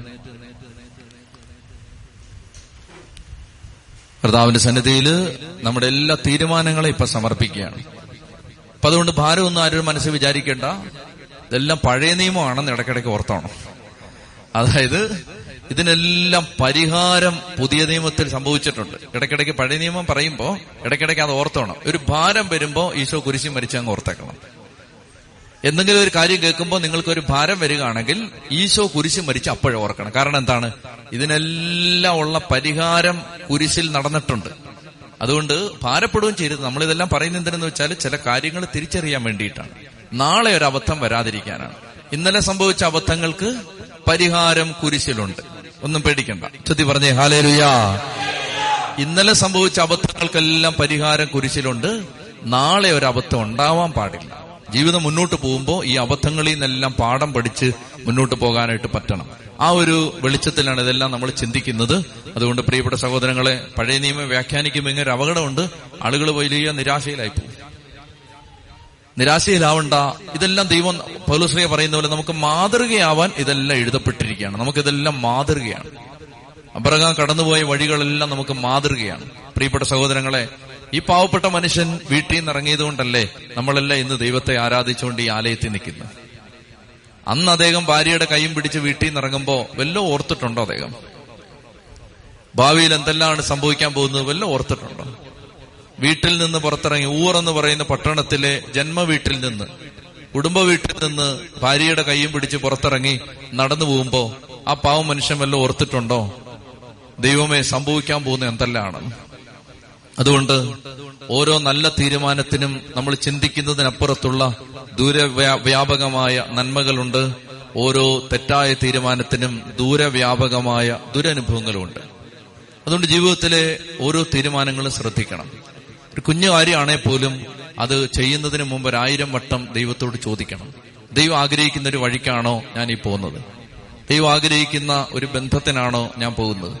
ദൈവം ആഗ്രഹിക്കുന്ന ഒരു കാര്യമാണോ ഞാൻ ചെയ്യാൻ പോകുന്നത്? ദൈവം ആഗ്രഹിക്കുന്ന ഒരു തീരുമാനമാണോ എന്റെ കുടുംബം എടുക്കാൻ പോകുന്നത്? അത് ഇനിയുള്ള ജീവിതത്തിൽ നമ്മളെ സഹായിക്കും. അതായത് പ്രിയപ്പെട്ടവരെ എല്ലാ കാര്യവും കർത്താവിന്റെ മുമ്പിൽ വെച്ച് പ്രാർത്ഥിച്ച് ദൈവത്തോട് തീരുമാനം ചോദിച്ചിട്ട് ചെയ്യുന്ന ഒരു ഒരു സംസ്കാരം നമ്മുടെ ജീവിതത്തിൽ ഉണ്ടായാൽ ഒരുപാട് നന്മകൾ നമ്മളിലൂടെ ഉണ്ടാവും. കർത്താവ് പറയുന്നത് കേട്ട് അതനുസരിച്ച് അനുസരിച്ചാൽ അത് അത് അതിൻ പ്രകാരം നമ്മുടെ ജീവിതത്തെ ചിട്ടപ്പെടുത്തിയാൽ നമ്മൾ ചിന്തിക്കുന്നതിനപ്പുറത്തുള്ള നന്മകൾ നമ്മുടെ ജീവിതത്തിലുണ്ടാവും അതുകൊണ്ട് നമ്മളിപ്പോ ദൈവത്തിന്റെ കർത്താവിന്റെ സന്നിധി പ്രാർത്ഥിക്കുമ്പോൾ ജീവിതത്തിൽ ഇന്നോളം നമുക്കെല്ലാം എനിക്ക് നിങ്ങൾക്കും ഒത്തിരി അബദ്ധം പറ്റിയിട്ടുണ്ട്. ഒരുപാട് അബദ്ധങ്ങൾ മണ്ടത്തരങ്ങൾ നമ്മുടെ ജീവിതത്തിൽ ഉണ്ടായിട്ടുണ്ട്. അപ്പൊ അതിന്റെ എല്ലാം ഫലമായി നമ്മൾ ചിലപ്പോ എത്തേണ്ടടുത്ത് എത്തിയിട്ടുണ്ടാവില്ല. എങ്കിലും നമ്മൾ ഭാരപ്പെടണ്ട. കർത്താവായ യേശു ക്രിസ്തു നിയമത്തിന്റെ ശാപത്തിൽ നിന്ന് നമ്മെ രക്ഷിച്ചു. നമ്മുടെ ജീവിതത്തിൽ ഉണ്ടാവുന്ന എല്ലാ ദുരനുഭവങ്ങളെയും കർത്താവ് നന്മയാക്കി മാറ്റും. കർത്താവിനെ സ്നേഹിച്ചാൽ മതി. യേശുവിനെ സ്നേഹിച്ച് ആശ്രയിച്ചാൽ ദൈവം എല്ലാം നന്മയായിട്ട് മാറ്റും. എല്ലാ തിന്മയും ദൈവം നന്മയായിട്ട് മാറ്റും. നമ്മളെടുത്ത ഓരോ മണ്ടത്തരം പോലും ദൈവം നന്മയായിട്ട് മാറ്റും. കണ്ണടച്ചേ കരങ്ങൾ സ്വർഗത്തിലേക്ക് ഉയർത്തിക്കേ. ഈ സമയത്ത് കർത്താവിന്റെ സന്നിധിയിൽ ഏറ്റവും ആത്മാർത്ഥതയോടെ ആരും ആരെയും ശ്രദ്ധിക്കരുത്. ജീവിതത്തിന്റെ തലവര തിരിയുന്ന ഒരു സമയമാണിത്. ശ്രദ്ധിച്ചോ നിങ്ങൾ ജീവിതത്തിന്റെ തലവര തിരിയുന്ന ഒരു സമയമാണിത്. ഇപ്പോ. അതായത് ഒരു തീരുമാനം ദൈവമേ അബദ്ധമായിപ്പോയി. തെറ്റിപ്പോയി. കർത്താവ് ഒത്തിരി മണ്ടത്തരങ്ങൾ ജീവിതത്തിൽ സംഭവിച്ചു. ഇപ്പൊ ഇതാ ഞങ്ങൾ യേശുക്രിസ്തുവിനെ ആശ്രയിക്കുന്നു. കർത്താവെ യേശുക്രിസ്തുവിന്റെ അനുഗ്രഹം ഞങ്ങളെ വിജയത്തിന്റെ അനുഗ്രഹത്തിന്റെ ദൈവാനുഗ്രഹത്തിന്റെ പദ്ധതിയിലും പാതയിലും എത്തിക്കും. ആ ബോധ്യത്തോടെ നിങ്ങളുടെ കുടുംബത്തെ കർത്താവ് ഒന്ന് ഏറ്റെടുക്കണമേ. എന്റെ അറിവില്ലായ്മ കൊണ്ട് തകർന്നു പോയ എന്റെ കുടുംബത്തെ ഒന്ന് ഏറ്റെടുക്കണമേ. എന്റെ അറിവില്ലായ്മ കൊണ്ട് തകർന്നു പോയ എന്റെ മക്കളെ ഒന്ന് ഏറ്റെടുക്കണമേ. എന്റെ തെറ്റായ തീരുമാനം കൊണ്ട് നശിച്ചു പോകുന്ന എന്റെ കുടുംബത്തെ ഒന്ന് ഏറ്റെടുക്കണമേ. ഏ കർത്താവെ എല്ലാ തീരുമാനങ്ങളെയും അങ്ങേക്ക് സമർപ്പിക്കുന്നു. ജീവിതത്തിൽ ഇന്നോളം ഏറ്റെടുത്ത തീരുമാനങ്ങളിലെല്ലാം സംഭവിച്ച ഞങ്ങൾ നടന്ന വഴികളിൽ സംഭവിച്ച കഥാവെ അങ്ങ് പറയാത്ത വഴികളിലൂടെ നടന്നതിന്റെ ഫലമായി സംഭവിച്ച ഞങ്ങളെല്ലാ തെറ്റായ വഴികളെയും ഓർത്ത് ഞങ്ങൾ അങ്ങയോട് മാപ്പ് ചോദിക്കുന്നു. കർത്താവായ ദൈവമേ റോമാലേഖനം എട്ടാം അധ്യായം ഇരുപത്തിയെട്ടാം തിരുവചനത്തിലൂടെ പ്രാർത്ഥിക്കുന്നു. ദൈവത്തെ സ്നേഹിക്കുന്നവർക്ക് അവിടുത്തെ പദ്ധതി അനുസരിച്ച് വിളിക്കപ്പെട്ടവർക്ക് അവിടുന്ന് എല്ലാം നന്മയ്ക്കായി മാറ്റും. കർത്താവായ ദൈവമേ ജീവിതത്തിലെ പരാജയങ്ങളെ തെറ്റായ തീരുമാനങ്ങളെല്ലാം അവിടുന്ന് ഞങ്ങളുടെ നന്മയ്ക്കായി രൂപാന്തരപ്പെടുത്തണമേ. ഹൃദയം തുറന്ന് ഹല്ലേലുയാ. പതിമൂന്നാമത്തെ അധ്യായത്തിൽ നമ്മൾ കാണുന്നത് ഈജിപ്തിൽ നിന്ന് അബ്രഹാം വീണ്ടും മടങ്ങി വരികയാണ്. അദ്ദേഹം മടങ്ങി വന്ന് നേരെ കാനാനിലേക്കുള്ള വഴിയിലേക്ക് അദ്ദേഹം തിരിച്ചു വരുന്നു. നമ്മൾ അവിടെ ശ്രദ്ധിച്ച് വായിക്കുമ്പോൾ ഏതെല്ലാം വഴിയിലൂടെ നടന്ന് ഈജിപ്തിലെത്തിയോ ആ വഴിയിലൂടെ തന്നെ തിരിച്ചു വന്ന് ബലിപീഠം പണിഞ്ഞ ഒരു സ്ഥലമുണ്ട്. ആ സ്ഥലത്ത് വന്ന് ആ യാത്ര. പോയ വഴിയെല്ലാം മാനസാന്തരപ്പെട്ട് തിരിച്ച് ഇദ്ദേഹത്ത് കാണും. തിരിച്ചെത്തി കഴിയുമ്പോ ലോത്തിന്റെ വേലക്കാരും അബ്രഹാമിന്റെ വേലക്കാരും തമ്മിൽ വഴക്കുണ്ടാവുകയാണ്. ലോത്തിന്റെ ഇടയന്മാരും അബ്രഹാമിന്റെ ഇടയന്മാരും. ഇത്രയും കാലം ഈ പ്രശ്നം ഉണ്ടായിരുന്നില്ല. കാരണം എന്താണ്? ഇത്രയും കാലം കാശുണ്ടായിരുന്നില്ല സമ്പത്തുണ്ടായിരുന്നില്ല ആടുമാടുകൾ ഉണ്ടായിരുന്നില്ല അപ്പൊ സമ്പത്തായി കഴിഞ്ഞപ്പോഴേക്കും ഇവർ തമ്മിൽ പ്രശ്നമാവുകയാണ് അപ്പോ അബ്രഹാം വളരെ വിവേകം പഠിച്ചു കഴിഞ്ഞു. ഈജിപ്തിലേക്ക് പോയതിൽ നിന്ന് അബ്രഹാമിന് ഉണ്ടായ ഒരു ഒരു അനുഗ്രഹം. പിന്നീട് മുന്നോട്ട് പോകുമ്പോ അബ്രഹാമിന് അബദ്ധങ്ങളൊന്നും സംഭവിക്കുന്നതായി നമ്മൾ കാണുന്നില്ല. അപ്പൊ ഈജിപ്തിൽ ഒന്ന് പോയാലുള്ള ഗുണം എന്താ? ഒരബദ്ധം പറ്റിയാലുള്ള ഗുണം എന്താണെന്നറിയാമോ? ഭാവിയിൽ മറ്റബദ്ധങ്ങൾ ഒഴിവാക്കാൻ സഹായിക്കും. ഇതാണ് നമ്മൾ ഈ പന്ത്രണ്ടാം അധ്യായം കഴിഞ്ഞാൽ അബ്രഹാമിന് വലിയ കാര്യമായ മണ്ടത്തരങ്ങളൊന്നും നടക്കുന്നില്ല. അദ്ദേഹത്തിന് അദ്ദേഹം ഈ വഴിയിൽ വളരെ പുരോഗമിക്കുന്നതായിട്ട് നമ്മൾ കാണുകയാണ്. പിന്നെ ഒരു വലിയൊരു ഒരു മേജർ അബദ്ധം പിന്നീട് പറ്റിയത് മറ്റേ പഴയ അബദ്ധത്തിന്റെ തുടർച്ചയാണ്. അതായത് ഭാര്യയെ ഒന്ന് സന്തോഷിപ്പിക്കാന്ന് വിചാരിച്ചിട്ട് ഭാര്യ പറഞ്ഞൊരു വഴിക്ക് പോകുന്നുണ്ട്. അതൊരു വലിയ അബദ്ധമാണ്. അത് ഈ ഈജിപ്തിൽ പോയതിന്റെ തുടർച്ചയായിട്ട് കണ്ടാൽ മതി. പ്രിയപ്പെട്ട സഹോദരങ്ങളെ അങ്ങനെ ഇദ്ദേഹം വന്നു കഴിഞ്ഞപ്പോഴേക്കും ലോത്ത് ലോത്തിന്റെ ഇടയന്മാർ ലോത്തിന്റെ വേലക്കാർ അബ്രഹാമിന്റെ വേലക്കാർ ഇവരെല്ലാം തമ്മിൽ അടിയായി. അങ്ങനെ ഓരോ ദിവസം കഴിയുന്തോറും ഇങ്ങനെ ശല്യവും കലഹവും വഴക്കും കൂടിക്കൂടി വരുമ്പോൾ അദ്ദേഹം ലോത്തിനെ വിളിച്ചു. വിളിച്ചിട്ട് ലോത്തിനോട് പറയുകയാണ് ലോത്തെ നമ്മൾ സഹോദരന്മാരാണ്. അതുകൊണ്ട് ദേശമെല്ലാം നിന്റെ കൺമുമ്പിലുണ്ട്. നിനക്കിഷ്ടമുള്ളത് തിരഞ്ഞെടുക്കാം. നീ അങ്ങോട്ട് പോയാൽ ഞാൻ ഇങ്ങോട്ട് പോകും. നീ ഇങ്ങോട്ട് പോയാൽ ഞാൻ ഇങ്ങോട്ട് പോകും. നിനക്കിഷ്ടമുള്ളത് വഴിക്ക് പോകണം ദേശമെല്ലാം ഇതാ നിന്റെ കൺമുമ്പിലുണ്ടല്ലോ. നീ വടക്കോട്ട് പോയാൽ ഞാൻ തെക്കോട്ട് പോകും. നീ കിഴക്കോട്ട് പോയാൽ ഞാൻ പടിഞ്ഞാറ് പോകും. പ്രിയപ്പെട്ട സഹോദരങ്ങളെ ഇവിടെയാണ് അബ്രഹാമിന്റെ വലിപ്പം നമ്മൾ കാണുന്നത്.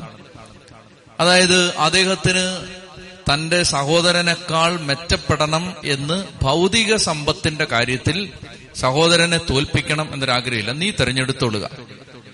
നമ്മൾ ഇന്ന് ഇതിന്റെ ഒരു ഏറ്റവും രൂക്ഷമായ പ്രശ്നം കാണുന്നത് ഭാഗം വെക്കുന്ന സമയത്താണ്. അര സെന്റിന് ഒരു സെന്റിന് രണ്ട് സെന്റിനും വേണ്ടി വഴക്കിടുന്ന ആളുകളെ കണ്ടിട്ടുണ്ട്. അല്ലെങ്കിൽ ഒരമ്മ പറ്റ മക്കൾ ശത്രുക്കളെക്കാൾ ക്രൂരതയോടെ പരസ്പരം പോരടിക്കുന്നത് ഭൗതിക സമ്പത്തിന്റെ പേരിലാണ്. ഒരുപടി മണ്ണിന് വേണ്ടിയാണ് മനുഷ്യൻ സാഹോദര്യവും ബന്ധവും കുടുംബ ബന്ധങ്ങളും എല്ലാം മറന്നു പോകുന്നത് ഈ ഒരു ഭൗതിക സമ്പത്തിന് വേണ്ടിയിട്ടാണ്. ഒരച്ഛൻ പറഞ്ഞൊരു സംഭവം ഞാൻ ഓർക്കുകയാണ്. അദ്ദേഹം അദ്ദേഹം ജയിൽ സന്ദർശനത്തിന് പോകുമ്പോൾ ജയിലിലെ ഓരോ സെല്ലിലും കിടക്കുന്ന ആളുകളെ കണ്ട് കണ്ട് കണ്ട് ഇങ്ങനെ പോകുമ്പോ അപ്പുറത്തെ സെല്ലിൽ നിന്ന് ഒരാൾ അച്ചോന്ന് വിളിച്ചു. പച്ചൻ തിരിഞ്ഞു നോക്കി ഇങ്ങ് വരാൻ പറഞ്ഞു. അടുത്ത് ചെന്നു. അച്ഛൻ എന്നെ മനസ്സിലായെന്ന് ചോദിച്ചു. മനസ്സിലായില്ല? മനസ്സിലായില്ലേ? ഞാൻ അച്ഛൻ ഇന്ന ഇരുന്ന ഇടവകയിലെ അവിടുത്തെ കുഞ്ഞാടാന്ന് പറഞ്ഞു. ഒരച്ഛൻ ഇതിലും കൂടുതൽ അവാർഡ് കിട്ടാറുണ്ടോ? അച്ഛൻ ഇരുന്ന പള്ളിയിലെ ആളുകളെല്ലാം അച്ഛൻ പോയി കഴിയുമ്പോഴേക്കും ജയിലിലാവുകയാണ്. അപ്പൊ അത്രയും നല്ല ഒരു സമ്മാനം ഇത് കൂടുതൽ അച്ഛന് കിട്ടാനില്ല. അപ്പൊ അച്ഛനെ അങ്ങനെ ആ ഒരു മനോഭാരത്തിൽ നിൽക്കുമ്പോൾ അച്ഛാ ഞാൻ ഇന്ന ആളാ ഇന്ന കുടുംബത്തിൽ ഇന്ന ആളാണ്. അച്ഛാ എത്രയോ തവണ ഞാൻ കുർബാനയ്ക്ക് കൂടിയിട്ടുണ്ട്. അച്ഛന്റെ കൂടെ വീട് സന്ദർശനം വന്നിട്ടുണ്ട്. ഇപ്പൊ ജയിലിലാണ്. അങ്ങനെ പറയുകയാണ്. പ്രിയപ്പെട്ടവര് അങ്ങനെ ഈ മനുഷ്യൻ അച്ഛനോട് പറയുകയാണ് അദ്ദേഹം ജയിലിലായത്. അച്ഛനറിയാം സഹോദരന്മാരാണ് ചേട്ടനും അനിയനും. അപ്പൊ ചേട്ടനാ ഇപ്പൊ ജയിലിൽ കിടക്കുന്നത്. ചേട്ടനും അനിയനും കൂടെ വസ്തു വീതം വെച്ച് കൊടുത്തപ്പോ ഇതിന്റെ അതിരെന്ന് പറയുന്നത് ഒരു ഓടയായിരുന്നു. കാന എന്നൊക്കെ പറഞ്ഞാൽ നിങ്ങൾക്ക് മനസ്സിലാവൂ? വലിയ പരിഷ്കാരമായതുകൊണ്ട് കാന എന്ന് പറഞ്ഞാൽ അറിയത്തില്ലായിരിക്കും. ഓട എന്ന് പറഞ്ഞാൽ മനസ്സിലാവും? ഓടാനല്ല ഓട. ആ എഴുന്നേറ്റ് ഓടരുത്. മഴയൊക്കെ വരുന്നുണ്ട് ഓടരുത്. ചുഴലിക്കാറ്റിനൊക്കെ സാധ്യതയുണ്ട് ഓടരുത്. കേട്ടോ? അപ്പൊ ശ്രദ്ധിച്ച ഇങ്ങനെ ഈ ഓടയാണ് അതിര്. ഇവർ അങ്ങനെ ചിലപ്പം അങ്ങനെ കൃത്യമായിട്ടും ഡിവൈഡ് ചെയ്ത് കൊടുത്തിട്ടുണ്ടാവില്ല.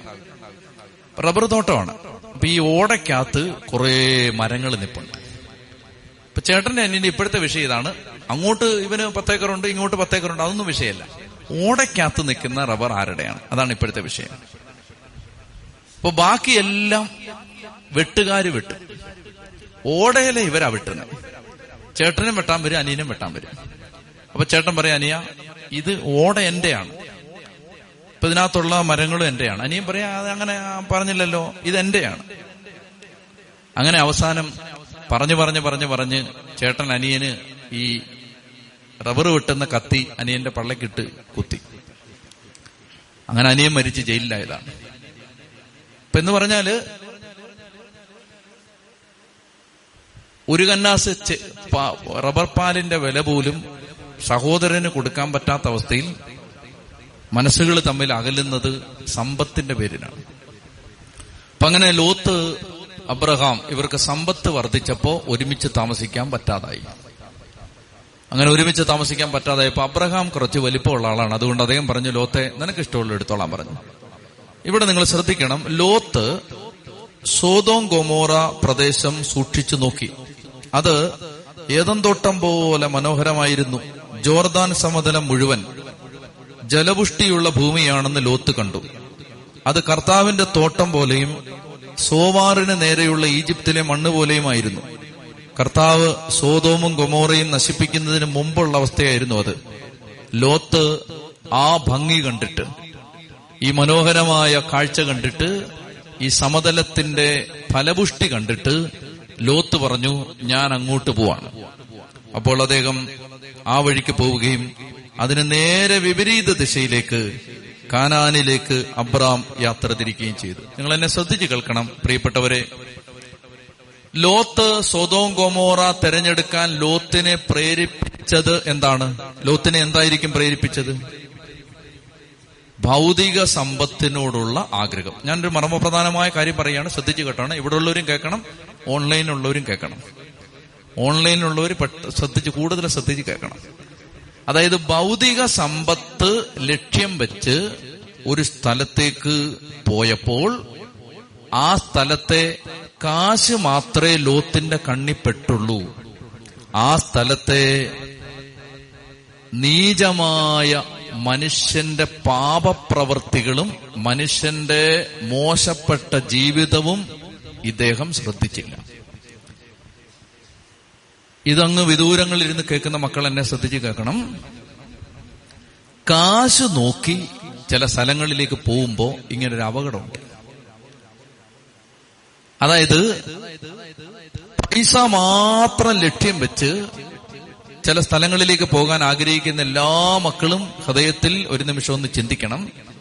ഭൗതിക സമ്പത്തെന്ന ലക്ഷ്യം മാത്രം വെച്ച് ചില സ്ഥലങ്ങളിലേക്ക് ചില രാജ്യങ്ങളിലേക്കൊക്കെ ചേക്കേറാൻ ആഗ്രഹിക്കുമ്പോ ഇങ്ങനെ ഒരു അപകടം അതിനകത്തുണ്ട്. പോകുന്ന സ്ഥലത്ത് ദൈവികത ഇല്ലെങ്കിൽ ഈ ലോത്തിന് സംഭവിച്ചത് നിങ്ങളുടെ കുടുംബങ്ങൾക്കും സംഭവിക്കാൻ സാധ്യതയുണ്ട്. എന്താണ് ലോത്തിന് സംഭവിച്ചത്? ലോത്തിന് സംഭവിച്ചത് ഒന്ന് ലോത്തിന്റെ ഭാര്യ ഉപ്പുതൂണായി. ലോത്തിന് സംഭവിച്ചത് രണ്ട്. ലോത്തിന്റെ മക്കളെല്ലാം ദുർമാർഗികളായി. ലോത്തിന് സംഭവിച്ചത് മൂന്ന്. ലോത്തിന്റെ മരുമക്കളെല്ലാം കൊല്ലപ്പെട്ടു. ലോത്തിന് സംഭവിച്ചത് നാല്. ലോത്ത് ഒന്നുമില്ലാത്തവനായി തിരികെ മടങ്ങേണ്ടി വന്നു. പ്രിയപ്പെട്ട സഹോദരങ്ങൾ അതായത് ഭൗതിക സമ്പത്ത് മാത്രം ലക്ഷ്യം വെച്ചുകൊണ്ടെടുക്കുന്ന തീരുമാനങ്ങൾക്ക് ഈ അപകടമുണ്ട്. അതായത് ഒരു സ്ഥലത്ത് പോകുമ്പോ ആലോചിക്കണം പിള്ളേരവിടെ മാതൃകാപരമായിട്ട് വളരാൻ സാഹചര്യമുണ്ടോ? മക്കൾക്ക് അവിടെ പോയാൽ ദൈവവിശ്വാസം കിട്ടുമോ? മക്കൾക്ക് അവിടെ പോയാൽ വേദപാഠം പഠിക്കാൻ പറ്റുമോ? മക്കൾ അവിടെ പോയാൽ കൂടെ പഠിക്കുന്ന പിള്ളേരുടെ സംസ്കാരം അവരെ സ്വാധീനിക്കുമോ? മക്കൾ അവിടെ ചെന്നാൽ അവിടെയുള്ള സംസ്കാരത്തിന്റെ സ്വാധീനം കൊണ്ട് മക്കൾ നശിക്കാൻ സാധ്യതയുണ്ടോ? പ്രിയപ്പെട്ടവരെ ഞാനിത് പറയുന്നത് ഞാൻ പോയിട്ടുള്ള എനിക്ക് പരിചയമുള്ള വിദേശ രാജ്യങ്ങളിലെ അനുഭവങ്ങളുടെ വെളിച്ചത്തിലാണ് അതുകൊണ്ട് ഒരു തീരുമാനം എടുക്കുന്നതിനും എനിക്ക് എന്റെ ഞാൻ ഇത്രയും കാലം യാത്ര ചെയ്തതിന്റെ വെളിച്ചത്തിൽ എനിക്ക് പറയാനുള്ള ഒരു ഉപദേശം ഇതാണ്. ലോകത്ത് ജീവിക്കാൻ കൊള്ളാവുന്ന ഏറ്റവും നല്ല നാട് കേരളമാണ്. ഇവിടെ നിങ്ങൾക്ക് ദൈവവിശ്വാസം കിട്ടും മക്കൾ ദൈവഭയത്തിൽ വളരാൻ നിങ്ങളൊന്ന് മനസ്സ് വെച്ചാൽ സാധിക്കുകയും ചെയ്യും. ചെത്തി പറഞ്ഞേ ഹാലേ ലുയാ പ്രിയപ്പെട്ട സഹോദരങ്ങളെ അതിന് ഞാൻ എന്റെ ഒരു യാത്രയുടെ അനുഭവത്തിൽ ഞാൻ പറയുകയാണ്. അതിന് അനുകൂലമായ കേരളം പോലെ അനുകൂലമായ ഒരു മണ്ണ് ലോകത്തൊരിടത്തുമില്ല. അപ്പൊ അങ്ങനെ വരുമ്പോ വിദേശത്തേക്കൊക്കെ പോകാൻ ആഗ്രഹിക്കുന്ന മക്കൾ ഇടയ്ക്കൊന്ന് നിന്നിട്ട് ഒന്ന് ആലോചിച്ചു നോക്കണം ഈ പോക്ക് ഗൊമോറയിൽ അവസാനിക്കുമോ? ഞാൻ ആരെയും ആരുടെയും യാത്ര നിരുത്സാഹപ്പെടുത്താൻ പറയുന്നല്ല ഐ എൽ ടി എസ് ഒക്കെ കിട്ടിയ ആളുകൾ നിരാശപ്പെടുമെന്നും വേണ്ട. ഇത്രയുള്ള ആലോചിച്ചാൽ മതി. നമ്മൾ ഈ പോകുന്നത് കൊണ്ടുള്ള നമ്മുടെ മോട്ടിവേഷൻ ഭൗതിക സമ്പത്ത് കൂടുക എന്നത് മാത്രമാണെങ്കിൽ സമ്പത്ത് മാത്രമാണ് ഒന്നാം സ്ഥാനത്ത് നിൽക്കുന്നതെങ്കിൽ ഈ പറഞ്ഞ ദുരിതങ്ങളൊക്കെ നമ്മൾ പോകുന്ന സ്ഥലത്ത് ഉദാഹരണത്തിന് നമ്മുടെ മക്കൾ പോകുന്ന സ്കൂൾ നമ്മൾ റെപ്യൂട്ടേഷൻ ഉള്ള ഒരു സ്കൂൾ മാത്രമാണ്. ഞാൻ ചില സ്കൂളുകളുടെ പേര് പറഞ്ഞാൽ അത് വലിയ വിവാദമാവും എന്നുള്ളതുകൊണ്ട് ഞാൻ പറയുന്നില്ല. നമ്മൾ കേരളത്തിലാണെങ്കിൽ ചില സ്കൂളിലേക്ക് വിടുമ്പോ ആ സ്കൂളിൽ ഉദാഹരണത്തിന് കഞ്ചാവ് സുലഭമായിട്ട് ലഭിക്കുന്ന ഒരു സ്കൂളിലാണ് നമ്മൾ മക്കളെ കൊണ്ടുവന്ന് ചേർക്കുന്നതെങ്കിൽ മക്കൾ കഞ്ചാവിന് അടിമയാവാൻ സാധ്യതയുണ്ട്. അത് ശ്രദ്ധിക്കണം. ചിലപ്പോ ചില ഗവൺമെന്റ് സ്കൂളിൽ വിട്ടാലും ചിലപ്പോ മക്കൾ അവിടെയാണ് നേരെ ആവുന്നതെങ്കിൽ. ഞങ്ങളുടെ മനസ്സിൽ കർത്താവ് ശക്തമായ ഒരു പ്രചോദനം തന്നിട്ടുണ്ട്. അതായത് വലിയ സ്കൂളിലേക്കൊന്നും വിടാതെ മക്കളെ ഇനിയുള്ള കാലത്ത് പരിശീലിപ്പിക്കാനുള്ള ഒരു പദ്ധതി തിരുവനന്തപുരത്ത് ദൈവം സ്വപ്നം കാണുന്നുണ്ട്. അത് അധികം താമസിക്കാതെ നടക്കും ചെത്തി പറഞ്ഞു ഹാലേ ലുയാ ഹാലേ ലുയാ പ്രിയപ്പെട്ട സഹോദരങ്ങളെ അതായത് അതായത് പഠിക്കാൻ സ്കൂളിൽ തന്നെ പോകണമെന്നുണ്ടോ അപ്പൊ നിങ്ങൾ പറയാ അച്ഛാ നിങ്ങളെല്ലാം പഠിച്ചതല്ലേ? നിങ്ങൾക്ക് അങ്ങനെ പറയാം ഞങ്ങളുടെ പിള്ളേര്. എന്റെ പ്രിയപ്പെട്ട സഹോദരങ്ങളെ എന്നോട് വളരെ വേദനയോടെ ഒരു സിസ്റ്റർ പറഞ്ഞു. തിരുവനന്തപുരത്ത് ഒരു കോളേജിൽ ഒരു കുട്ടിയെ കൊണ്ടുവന്നിട്ട് ആ കുട്ടി യേശുവിനെ കുറിച്ച് സംസാരിക്കുന്നത് കണ്ട് കോളേജിലെ കുട്ടികളൊക്കെ ഒത്തിരി പേര് മോട്ടിവേറ്റഡ് ആയതാണ് കൊച്ചുകുട്ടി. യേശുവിനെ കുറിച്ച് സംസാരിക്കുന്നത് കേട്ട്. ഞാൻ ആ കുട്ടിയെ കുറിച്ച് തിരക്കിയപ്പോ ആ കുട്ടിയുടെ ഉത്തരവാദിത്വം വഹിക്കുന്ന സിസ്റ്റർ എന്നോട് പറഞ്ഞു അതായത് ഹൈസ്കൂളിൽ പോവാൻ തുടങ്ങിയ പിന്നെ സ്വഭാവം മാറി തുടങ്ങി. ഇപ്പൊ യേശു ഒന്നും വേണ്ട. പ്രിയപ്പെട്ട മക്കളെ അതുകൊണ്ട് നിങ്ങൾ പ്രാർത്ഥിക്കാൻ വേണ്ടി ഞാൻ പറയുന്നതേ ഉള്ളൂ. നമ്മുടെ കുഞ്ഞുങ്ങൾ എവിടെ പോയാൽ അവർ നല്ലത് പഠിക്കും. എനിക്കറിയാം ഇവിടെ ഇരിക്കുന്ന മാതാപിതാക്കളുടെ ചങ്കുരുങ്ങുന്നത് മുഴുവൻ മക്കളെ ഓർത്തിട്ടാണ്. അല്ല നിങ്ങൾ നിങ്ങളുടെ ആരോഗ്യത്തെക്കുറിച്ചൊന്നും ഒത്തിരി വ്യാകുലപ്പെടുന്നൊന്നുമില്ല.